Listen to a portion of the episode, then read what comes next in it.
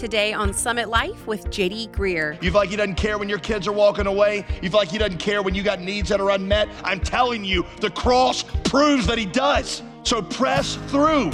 The cross is the measure of God's compassion for us, and the resurrection is the measure of the power that He uses to save. He can help you, and He will help you, so press through.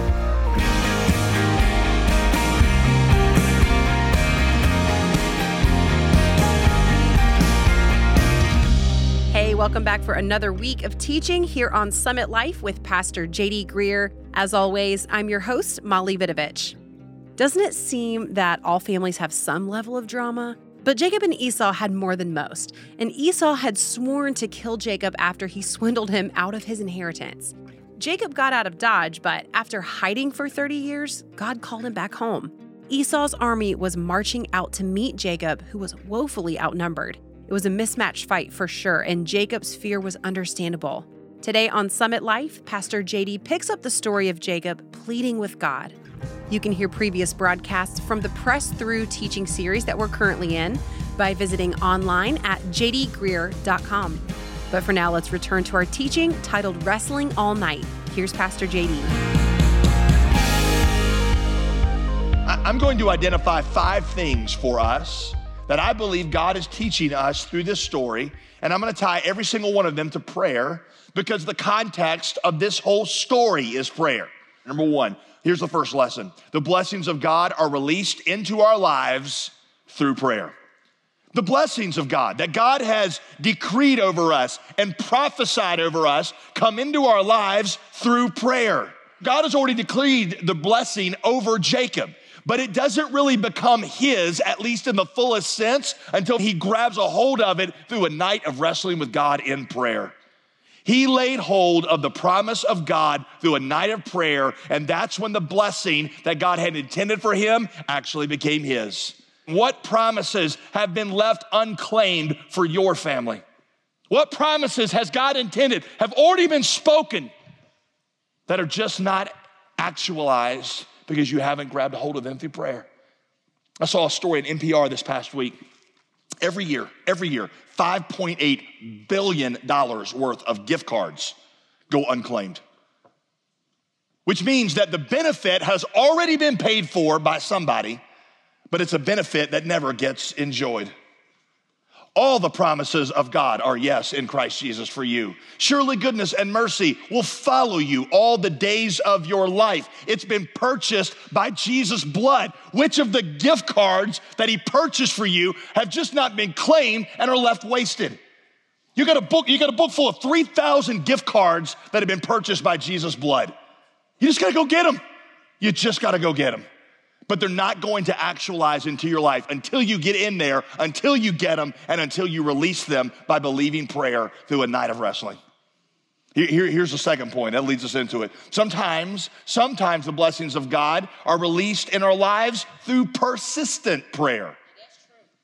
Martin Luther, the, the, the reformer, said that this story of Jacob wrestling with God gives us a picture, listen, of wrestling with a seemingly hostile God in prayer.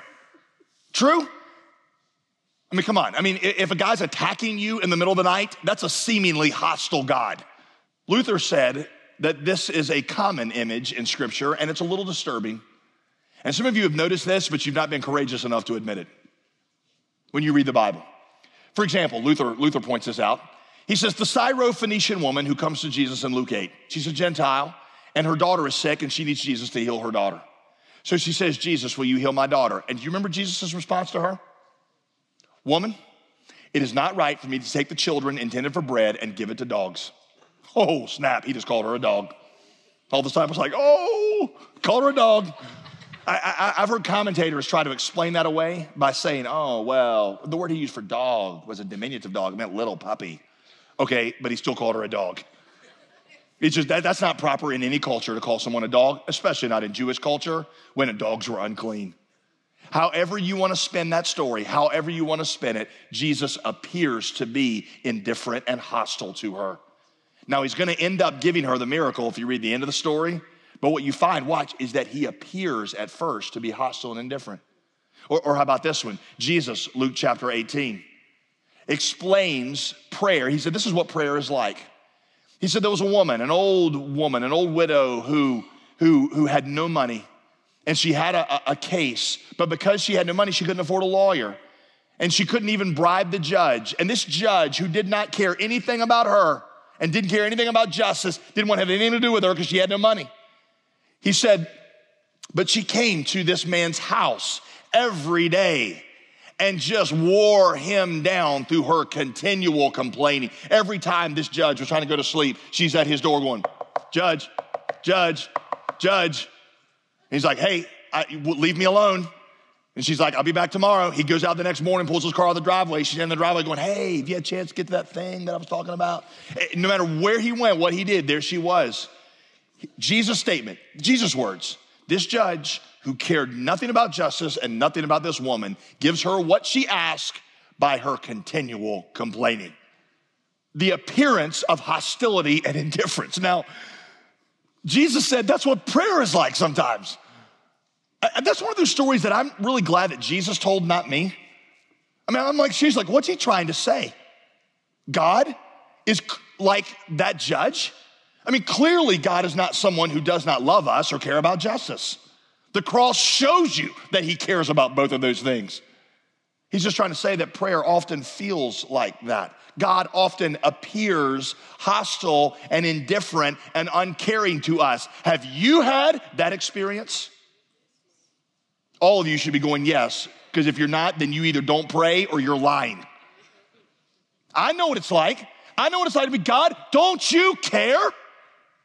And God, sometimes when I'm praying, you do the opposite. It's like, it's like I'd rather just, I'm gonna stop praying because I pray this and you do that. I know what that's like.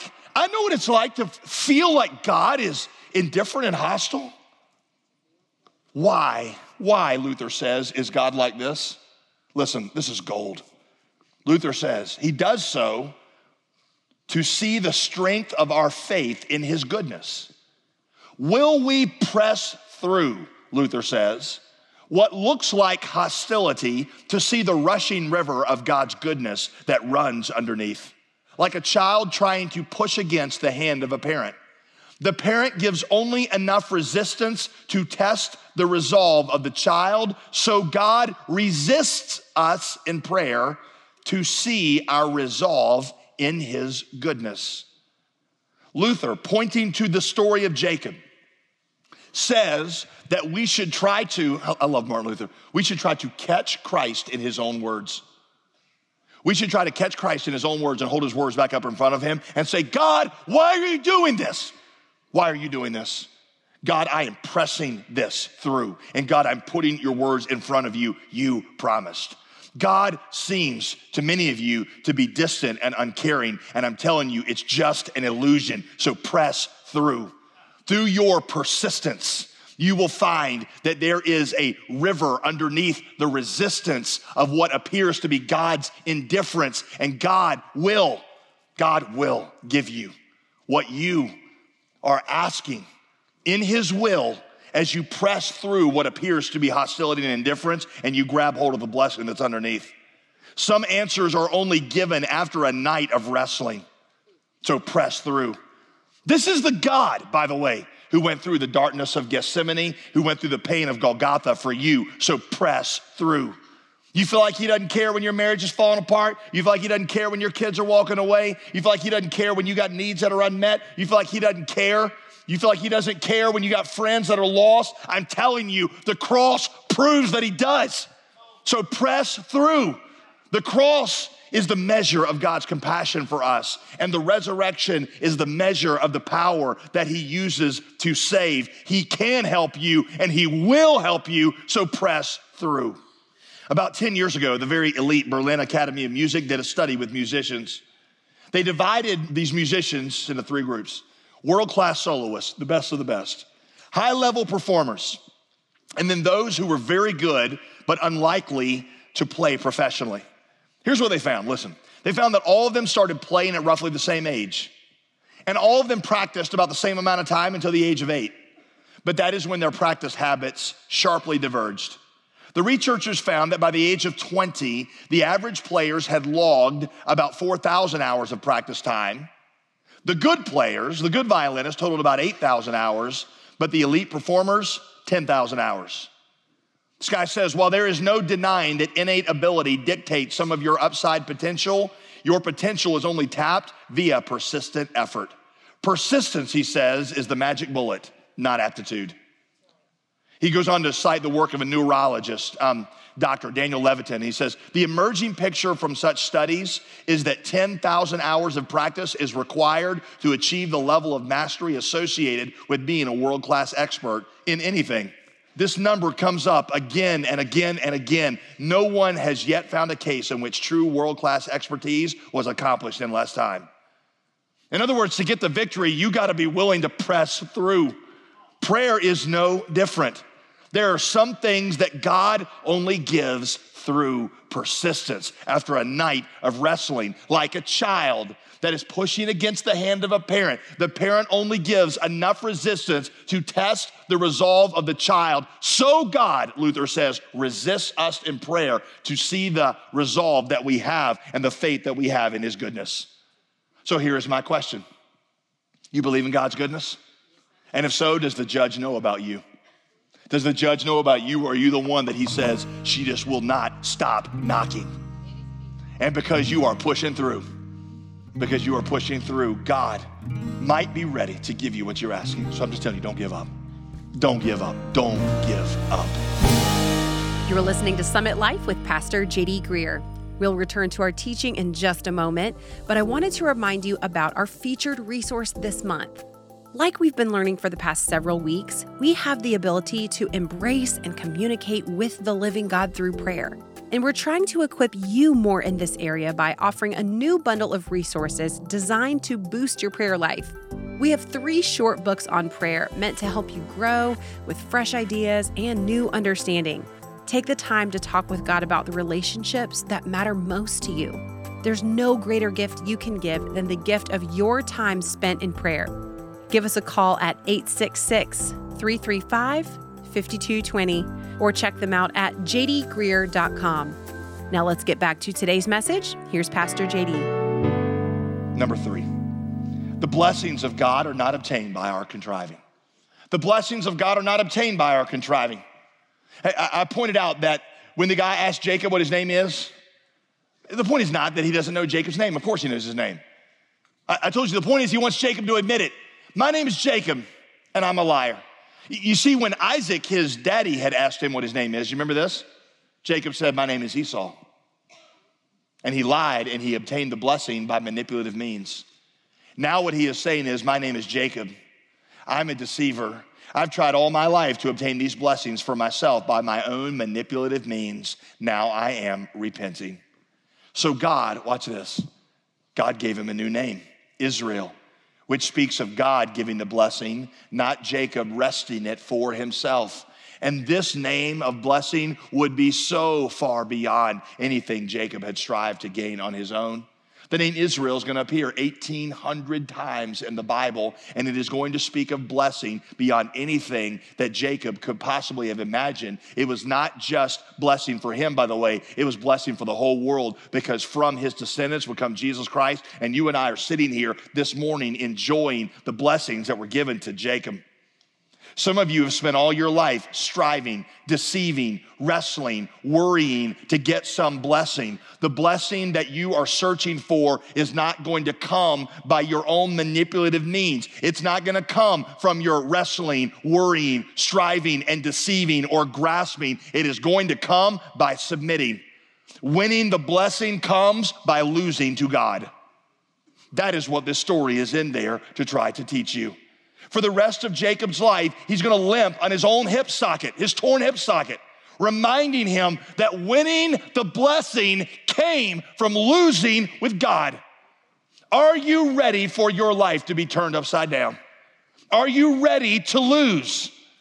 Has God had to tear your hip socket apart to show you that? For some of you, that's exactly what He's done, and that's exactly where you are right now is God has torn your hip socket apart because he's just trying to show you the way that you've gone about to seek this blessing that you crave, it's all wrong. You don't win it by manipulating and grasping, you win it by losing with God. James 4 2. You desire and you do not have, so you murder.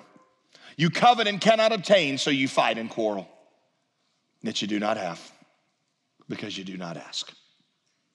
Winning the blessing comes from losing with God. Number four, God is Himself the primary blessing that we seek.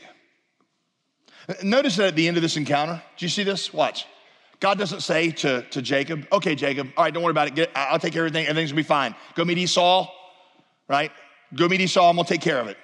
Did you see that at the end of the story? Nope. God simply says, go, I am with you. There is no promise Jacob will live through the encounter with Esau. In fact, God's made him limp, which means that prior to this encounter, he could have at least ran. Now he can't even run. He's gonna drag his limp leg behind him everywhere he goes. God has not empowered him to reach his potential. God has destroyed him so that he limps.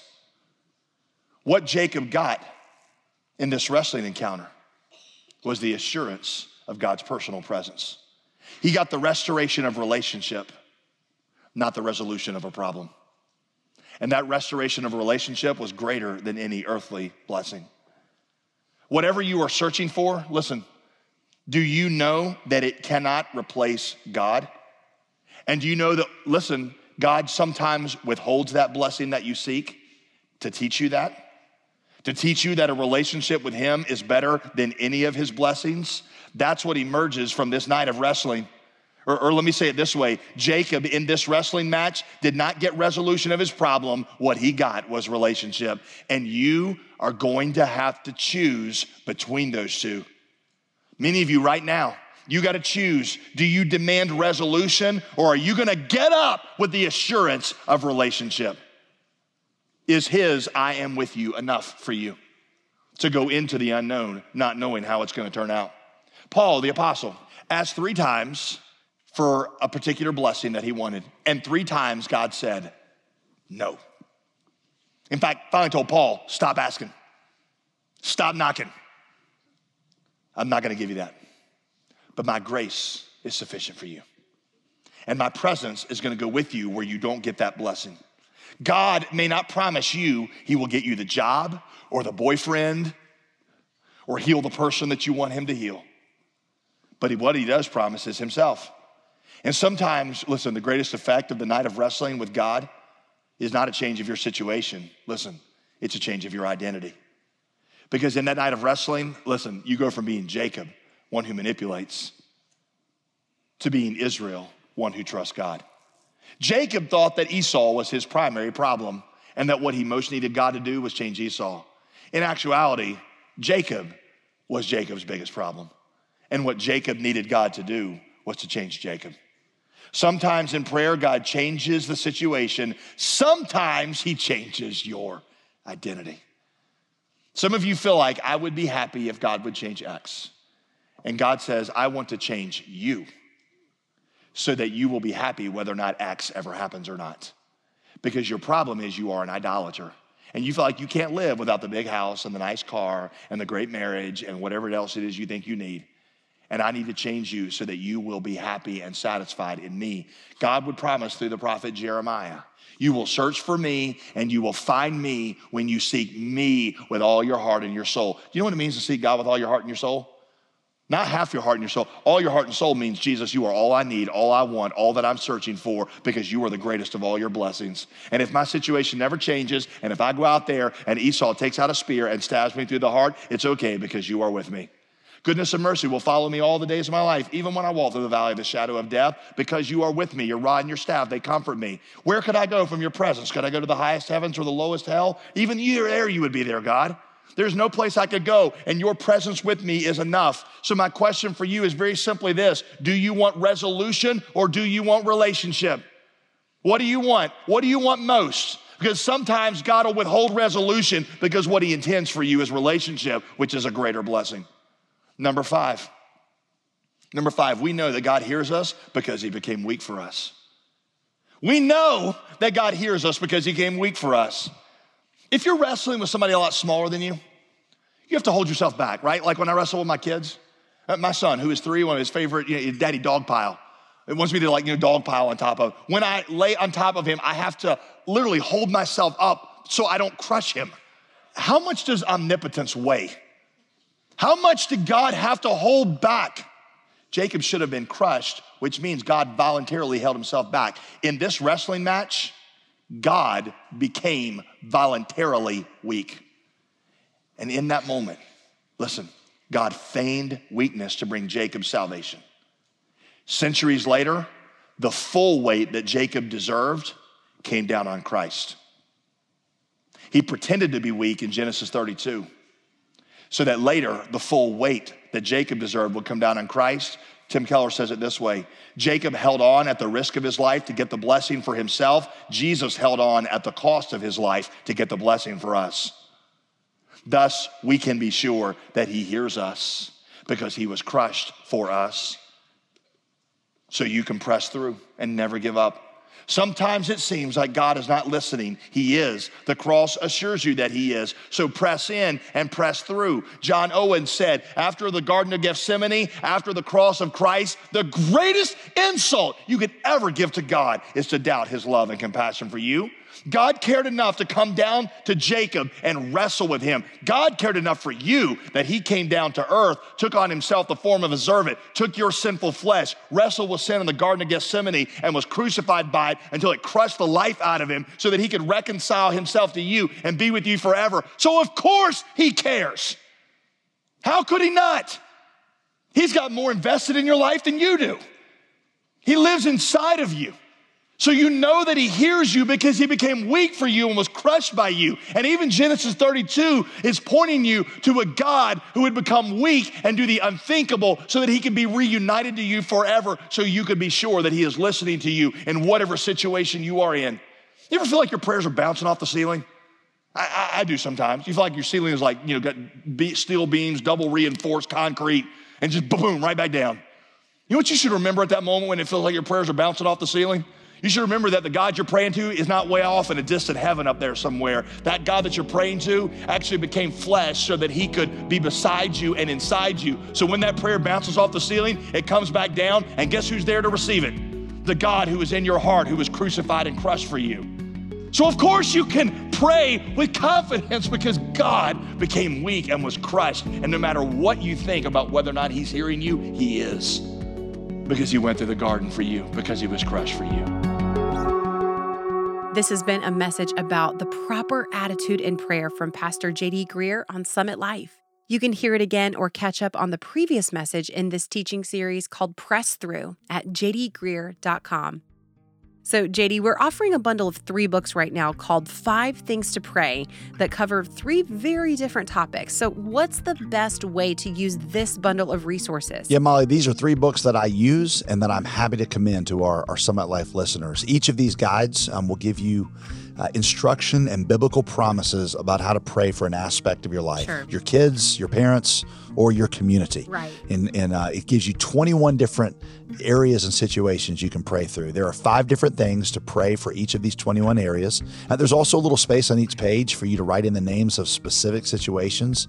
Um, every prayer suggestion, it's maybe what I appreciate most about this series, every prayer suggestion, every prompt is based on a passage of the Bible. The prayers that start in heaven are the ones that are heard by heaven. And it's a way of you praying God's words and his promises back to him to engage and enact his promises in your life. Um, take a look at this bundle of resources right now at jdgreear.com. It's something I'm, I'm happily and enthusiastically commending to you because I think it'll make a difference in your prayer life. Let us send you the bundle of five things to pray books today. Your gift to the ministry right now helps us proclaim the powerful gospel message every single day, all across the country and around the world. We thank the Lord continuously for our faithful partners because we truly couldn't do this without you. As always, you can visit us at jdgreear.com or call us right now at 866 335 5220. That's 866 335 5220. I'm Molly Vidovich, and I'm so glad that you joined us today. Remember to listen tomorrow when we'll look at the story of Daniel in the lion's den. See you Tuesday on Summit Life with JD Greear.